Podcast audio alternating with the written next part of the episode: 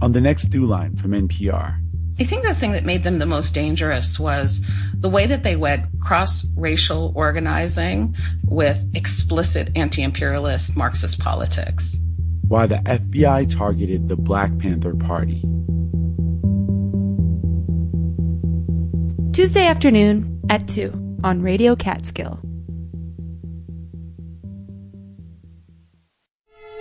Joseph Boulogne Chevalier de Saint Georges was accompanied by Marie Antoinette as he performed his violin sonatas. Shirley Thompson was commissioned to compose a symphony for Queen Elizabeth's Golden Jubilee. They're just two of the many composers whose works you'll hear on Something Old, Something New's celebration of black composers, Thursday morning at 10. Support for Radio Catskill comes from Van Gorder's Furniture, featuring lodge and Adirondack styles as well as rustic collections. With showrooms at Lake Wallenpaupack, downtown Honesdale, and Milford, PA. Van Gorder's Furniture brings the outdoors inside. VanGorders.com. From Dog Mountain Lodge, providing dog boarding and grooming, also boarding cats, birds, and other exotic pets. Located in Cochecton, New York, and on the web at dogmountainlodge.com. And from listeners like you. Welcome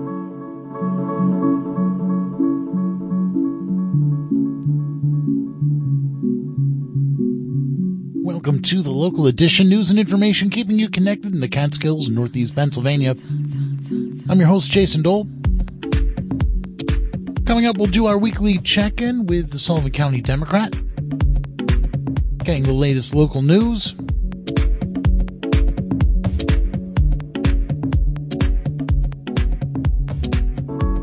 Also be talking about emergency services response in Sullivan County.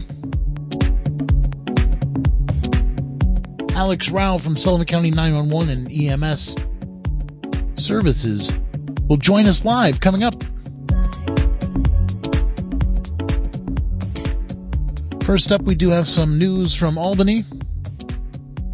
Republicans in the New York State Senate spoke out for the first time since filing a lawsuit to force a full vote of the Senate on Governor Kathy Hochul's nominee for the next chief judge. As we reported last week, the GOP senators say that they acted because the Democratic governor did not. Normally, Hochul, a Democrat, allies with the other Democrats who hold a supermajority in the state Senate on many issues, but she's had a falling out with them over her choice for the new chief judge, Hector LaSalle. Many Democrats, including the majority in the party on the Senate Judiciary Committee, believe LaSalle is too conservative. In January, they voted against advancing his name for a full Senate vote. That angered Hochul, and she threatened to go to court to force a vote, but nearly a month since then, the governor has not acted. Senate Minority Leader Robert Ortt says Republicans filed the lawsuit when the governor seemed to have stalled. I sort of expected her to file something. It's her nominee. He hasn't withdrawn his name. She hasn't withdrawn his name. He's just sort of dangling out there. It seemed kind of odd. Ortt also criticized Hochul for lacking a clear strategy to get her Democratic allies in the Senate on board with LaSalle, who would be the first Latino chief judge in New York. And that is historic. But apparently it wasn't historic enough for her to really lean in and fight to get him to a floor vote or even through committee. If the Republicans were to win their lawsuit and a full Senate vote took place, Hochul would need the backing of some of the GOP senators in order for LaSalle to be confirmed. He does not have enough support among Democrats to win. But Senator Ortt says he and his members are not committing to vote yes for LaSalle. He says they filed the lawsuit in order to enforce what they believe the state's constitution requires, a vote by all 63 senators. I have several senators here who aren't on the Judiciary Committee. Their constituents who elected them expect them to get a say on who sits on the highest court in the state, the chief judge of the highest court. So it's not about anyone up here voting one way or the other, but everyone up here should get a vote on that. I think their constituents would expect that. Even though Hochul and the Senate Republicans are on the same side on this issue, they say they are not coordinating their efforts. Hochul, speaking at an unrelated event in Rochester, says she doesn't plan on joining the GOP's court action or even filing a supporting brief. It was unexpected to see them file a lawsuit.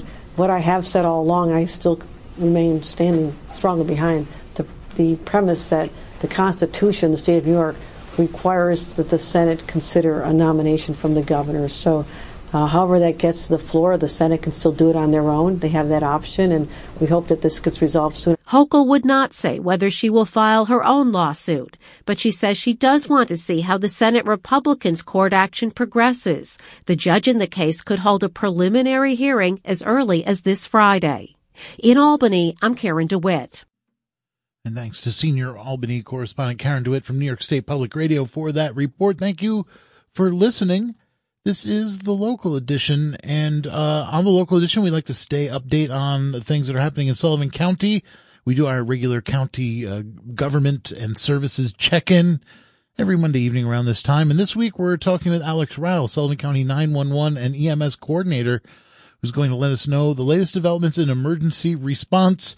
He's live on the phone with us right now. Hold on. There we go. Now, Alex, are you there? Yes. How are you doing? Doing well. Uh, welcome back to the show. And I think I last talked to you at, it was actually the EMS week exhibit that they did over at the county museum in Hurleyville last May. Yeah. Yeah. That was a great event. That was a good, that was a good event. And you gave us some good, uh, local EMS history and then also underline the needs uh, that the county has for uh, people to volunteer in EMS. Uh, before we get into what's been going on the past year, can you tell us uh, about your role as the 911 and EMS coordinator in Sullivan County? What what it is that you you do? What your responsibilities are? Yeah, so from the uh, from the 911 perspective, um, I oversee the uh, operation and the technology at our 911 center um, you know, making sure that calls get answered and that, um, you know, policies and procedures are followed. And um, obviously interfacing with the 40 fire departments, the 15 ambulance services, and the nine police agencies in the county. Um, so, uh, yeah, so I, that's the uh, 911 side. And then from as EMS coordinator, yeah, my role is to kind of act as liaison between the EMS agencies in the county and our, our county government. Um, coordinate training and make sure that our, our mutual aid plan is uh, is functioning. So. All right, and um, so looking back uh, at the year that was, uh, what what was the call volume for nine one one calls last year in Sullivan County, and was that an increase or a decrease? So looking at just uh, EMS calls, um, you know, overall we were up uh, from the 911 perspective. Uh, I think we saw like a 9% rise in EMS calls last year, which was significant. Our fire calls were up by about 5% over the previous year, and uh, law enforcement calls were up about 3 or 4% over the previous year as well. So, um, 2022 was definitely a busy year for 911. And as I mentioned, for um, emergency medical services, um, you know, we did see probably the biggest increase um, over the over the previous year. Right. And, um, you know, I, was wondering just because, you know, we are in the winter, we're dealing with a number of things. And First of all, I asked you, you know, to describe your services, uh, and what you do. Uh, do you happen to run the Sullivan County, New York 911 Facebook page?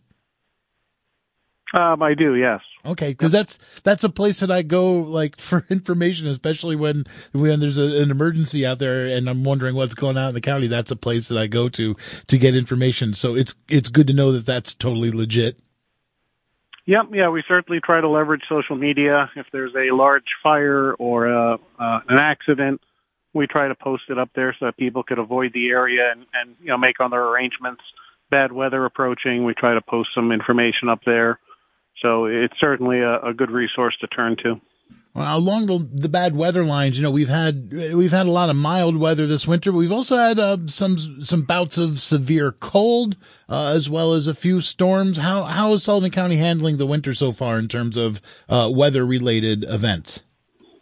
Well, I don't want to speak too soon. We're not out of winter yet, but um, yeah, I, I think you know we're we're pretty fortunate this year. It has been a, a relatively mild winter. We had a couple of um, you know, one to two day storms come through. As you mentioned, the uh, the cold weather snap we had uh, just last week, and I think we had one earlier back in December.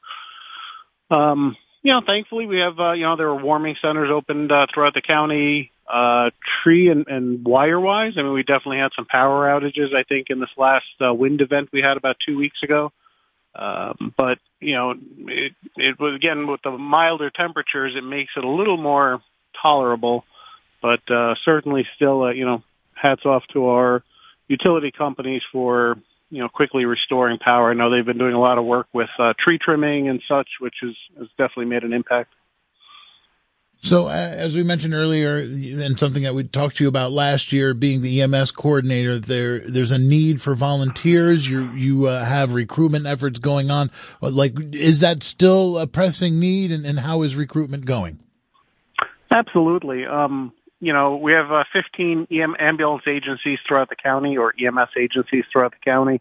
Um, most of them, the majority of them, are volunteer. They're staffed with volunteer um, members and uh, you know some some agencies have gone to a blended system where they they've had to turn to paying uh, an EMT or paying a crew to be in quarters, which you know for a small agency sometimes that uh, is a huge burden, and you know we could talk for hours about you know insurance reimbursements and so forth, and you know uh, the struggles of, of the finances, but uh, you know certainly the majority of our ambulance services are volunteer. There's always a need.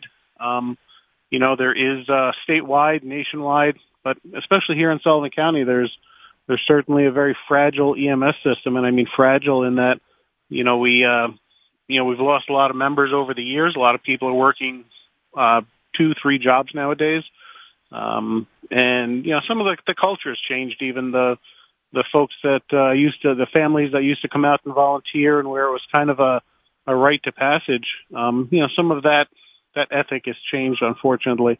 And um, you know, so we're struggling to uh, to maintain our our staffing levels, and there's always a need for more uh, EMS providers. There, you know, training is provided at no cost. Um, the ambulance agencies will work with with members to uh, to get them trained, um, to teach them the ropes, how to, you know, how to respond, how to act in an emergency, how to um, be prepared for an emergency. And um, yeah, we, we certainly need more members, um, you know, throughout the county. So if there's anyone out there that has an interest, you know, there's uh, a couple of events coming up uh, next Saturday. The Mountaindale Fire Department Ambulance Corps will be doing a CPR class this Saturday, the 18th of February. It is Heart Month, so it's a great time to get out, maybe take a class in CPR. You can find information on their Facebook page, the Mountaindale Fire Department Facebook page, on how to register for that class. And um, the following week, Saturday, the 25th of February, the Livingston Manor Ambulance Corps will be hosting a CPR class uh, at their station on uh, Main Street in Livingston Manor. And again, a great opportunity for Heart Month to uh, to get out. Um, you know, we saw last last month in the uh, NFL how important CPR was and being able to resuscitate someone and, and just being prepared yourself. So even if you may not want to jump into being an EMS volunteer, there's certainly some opportunities to get your feet wet. Yeah, and uh, so is that a good is that a good first step for somebody who may be curious to do something like like that kind of a class? Absolutely. Um, you know, it gets you into the ambulance corps. It uh, allows you to network and get uh, get to you know get in the door, get your foot in, see what it's about, learn more, and uh, you, you take it at your own pace. You know, there's no um, there's certainly no pressure to uh, to join an ambulance corps, but we certainly do need help. We certainly uh, uh, call volume is rising um, in EMS alone. Uh, last year we saw, like I said, about a nine percent, which is about two thousand calls uh, increase over the previous year. So um, you know, that's a lot of a lot of calls for for um, volunteer EMS folks to run. So uh, we certainly would love to uh, increase our ranks. Yeah, and you, you know, I totally hear you on on the need and the scale of that need, uh, and also what it is that you offer in terms of being able to train folks. As somebody who's done this, you know, uh, has made emergency emergency response so much a part of your life. I was wondering, like, what could you say to somebody who might might possibly consider it about reasons why they might do it beyond just the need? Like, for instance, like, what do you get out of it? No, I don't think there's any better feeling than helping your neighbor or helping someone in need. Uh, I've been involved in, in EMS for going on 32 years. And, um, you know, most of that has been in the volunteer sector. And I can tell you that, uh, you know, going out and, and helping people going into their home and, uh, you know, helping them in their, their worst day or their, their greatest time of need, there's no better feeling, um, you know, personally than, than doing that and, you know, seeing a positive outcome or knowing that you made a difference. So it is truly neighbors helping neighbors you know, we've talked a bit about how the, you know, various factors have impacted the ability to recruit and retrain people, changing democratic, uh, dem- demographics, uh, changing norms. Um, and there's also changing technology. And I'm wondering if there's, uh, changing technologies, uh, helping with the work that you need to do and, and making a significant positive impact on emergency response. There certainly is. Um, technology has come a long way. Um, the amount of modalities and the amount of uh, treatment that uh, a basic EMT can provide now is remarkable. We can do 12 lead EKGs in someone's living room. Uh, we can, you know, look for for uh, indicators of a, a possible heart attack that's ongoing and being able to take them to the proper facility to give them the best possible outcomes um, giving you know medication injections of epinephrine, albuterol to an asthmatic. So there's a lot of a lot of treatments that have uh, you know used to be pretty much reserved for the paramedic level uh, providers that you generally find in a commercial service um, are now available at the basic level. So you know technology's gotten a lot better. Um, equipment, you know, you see a lot of ambulances today with power stretchers, so the need to uh, to lift um, thankfully, is uh, getting a little bit easier. Uh, some of that's been automated for us. So, um, yeah, no, there, there's certainly, uh, you know, emergency medical services has come a long way, and it's only getting better. There's a lot on the horizon, um, and uh, as far as you know, uh, care and, and modalities, which I think are you know going to continue to push EMS and allow us to provide um, more efficient treatment in the home. And another development that came along, I guess just last year that wasn't available before that is the, the new 988 line, the helpline, suicide crisis lifeline. Uh, since this went, number went into effect last year, um, it, I'm wondering, has that affected what you do? And what's the difference between 988 and 911? Yes, that's a great question. So 988 is the, uh, it used to be an 800 number, but they've streamlined, streamlined that to a 988 three-digit number. And that allows, uh, it's called the Suicide and Mental Health Crisis uh, Hotline. So if someone is in crisis or feels they need to speak to somebody right away and they're having a crisis uh, mentally, um, that's certainly the number to reach out to. They have trained counselors that are available 24/7, and um, you know they they can hook you up with the resources that you may need uh, versus calling 911 where, you know, we may simply send an ambulance or um, a law enforcement officer. Um, I think 988 might be uh, more appropriate to pair you with the uh, with the services that you need right then and there. Um, 911 is always a option. So if uh, if you feel that you know you do want someone to to show up at the house right away and you need that, certainly reach out to 911. But 988 is a is certainly a, a valuable resource as well. And we are working on a uh, we're working on a relationship with the 988 call center where we'll be working in tandem um, to screen calls and vet some calls to uh, provide better services. All right, and yeah, and I guess obviously if it's a if if it's a physical problem, like some kind of physical harm someone's experiencing, and then then you would go for the nine one one, right?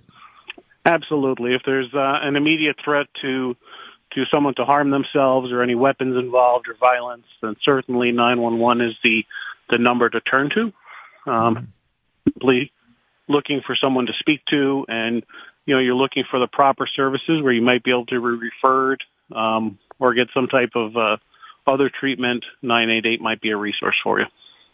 All right, Alex, I want to thank you for taking the time to talk to us. Before we go, is there anything else that you uh, wanted to get to that we didn't touch on? No, I think uh, uh, certainly recruitment's probably the biggest thing I could mention. Uh, if anybody's interested, calling the Sullivan County Division of Public Safety.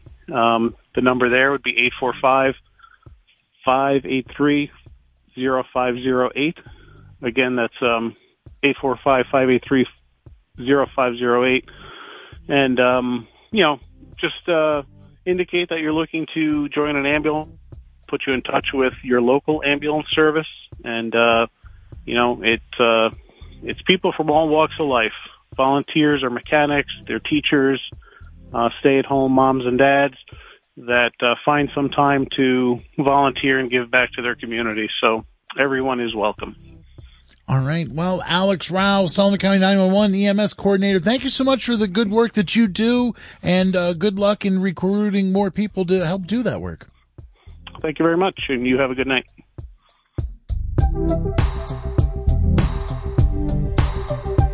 Once again, if you are interested in volunteering as an EMS responder in Sullivan County, the number to call is 845 583 0508. That's 583 0508.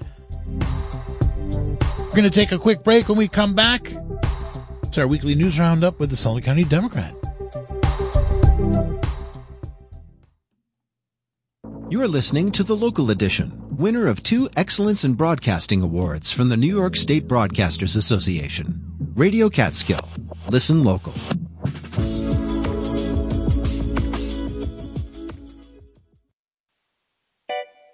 Psychologist Andrew Solomon writes about depression, non-traditional families, and other topics that are still taboo. I can talk very openly about things that other people still have to keep under wraps and keep secret. An hour with best-selling author Andrew Solomon. That's next time on the TED Radio Hour from NPR. Wednesday afternoon at 2 on Radio Catskill. It's the local edition. Every week we check in with Sullivan County Democrat, see what's making news this week, our weekly news roundup with the Sullivan County Democrat. And this week, Derek Kirk, staff reporter for the Sullivan County Democrat, spoke to Radio Catskill's Patricio Robayo about what is happening at the Sullivan County Legislature. They discuss the Sullivan County Airport and housing crisis. So the legislature has taken to discussion once again about the Sullivan County International Airport and the plans, the proposed plans to reconstruct uh, one of the terminals there. At their latest special meeting, the Sullivan County Legislature passed a resolution to accept lead agency for the State Environmental Quality Review Act, or SEQRA, uh, form, moving forward with the new terminal. And in addition to talks of the new terminal, there were also talks of the cleanup efforts uh, following the investigation of the State Department Environment of Environmental Co- Conservation and their investigation with the toxins uh, called PFAS, I believe, and how that is coming along. The Department of Public Works Commissioner Ed McAndrew said that the cleanup stage is still in its investigation invest, excuse me, its investigation stage, and there's no solid timeline as to when that cleanup stage will come to its conclusion. So just to remind folks about the situation is that the Sullivan County Airport it was discovered that PFAS or the the toxic chemicals known as PFAS uh, were found in the ground uh, around the airport, and this was due to in the past the firefighters would do the trainings on the airport's grounds and all the chemicals they used to put out their fires seeped into the ground. And there was a couple of report recently that showed that there was, uh, some infiltration into the ground, into the ground around the Sullivan County airport. And they were in talks, I mean, a couple of years ago about when this cleanup is going to happen. So I'm glad they are starting. But as of right now, you're telling me that there's no end date on when this will actually happen. Is that correct? Yes, that is correct according to uh, DPW Commissioner McAndrew. Yes. Definitely keep us up to date on the situation. Let us know what happens because this is a very concerning issue that these chemicals are in the ground and there are folks who live near the airport. Also, in legislature, you had some comments made by the Sullivan County Human Rights Commissioner, uh, Adrienne Jensen, about the housing crisis that Sullivan County is facing. What did she say? Yeah, uh, so, uh, so the Sullivan County Human Rights Commissioner, uh, Executive Director Adrienne Jensen spoke before the county legislature uh, the same day.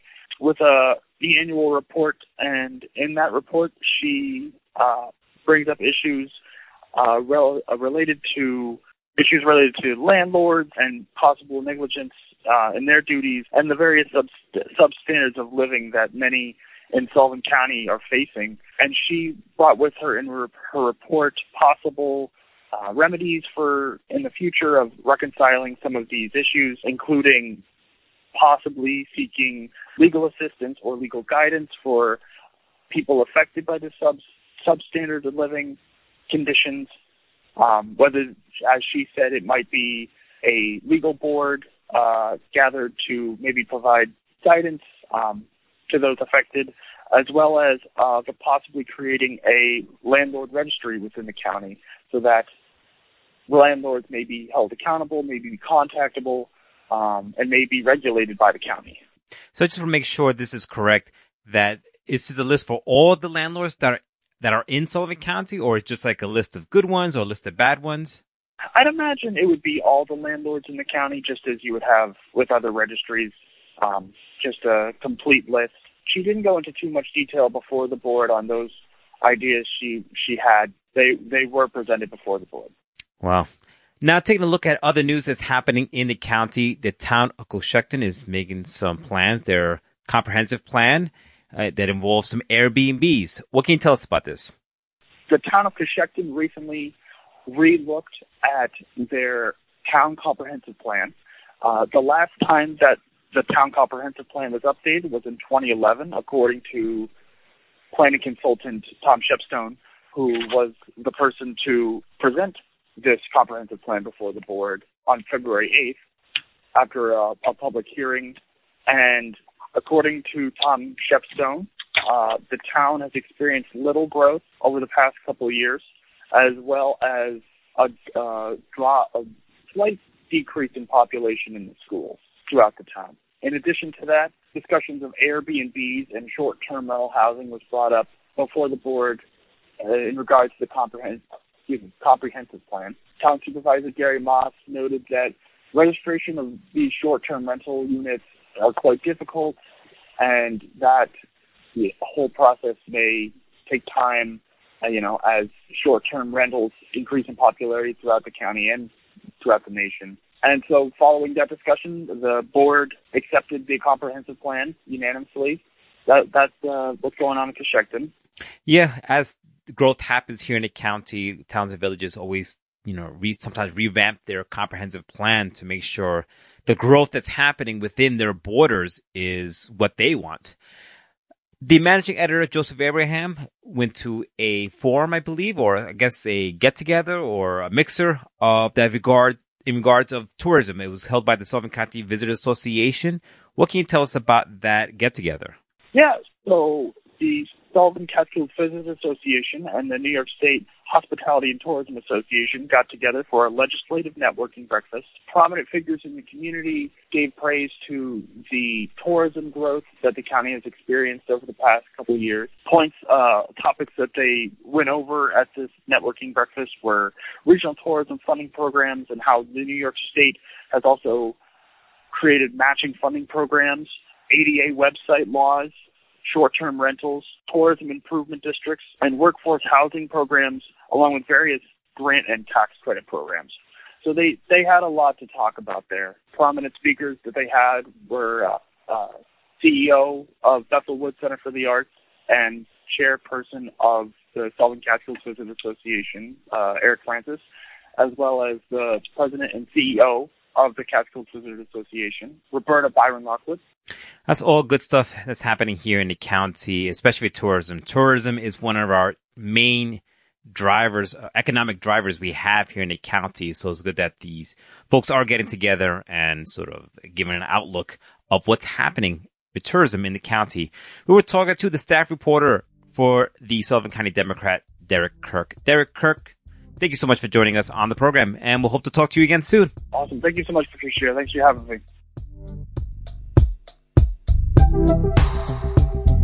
Well, thanks to Patricio, thanks to Derek, and thank you for listening to the local edition. We're going to be back tomorrow and we'll do it all over again.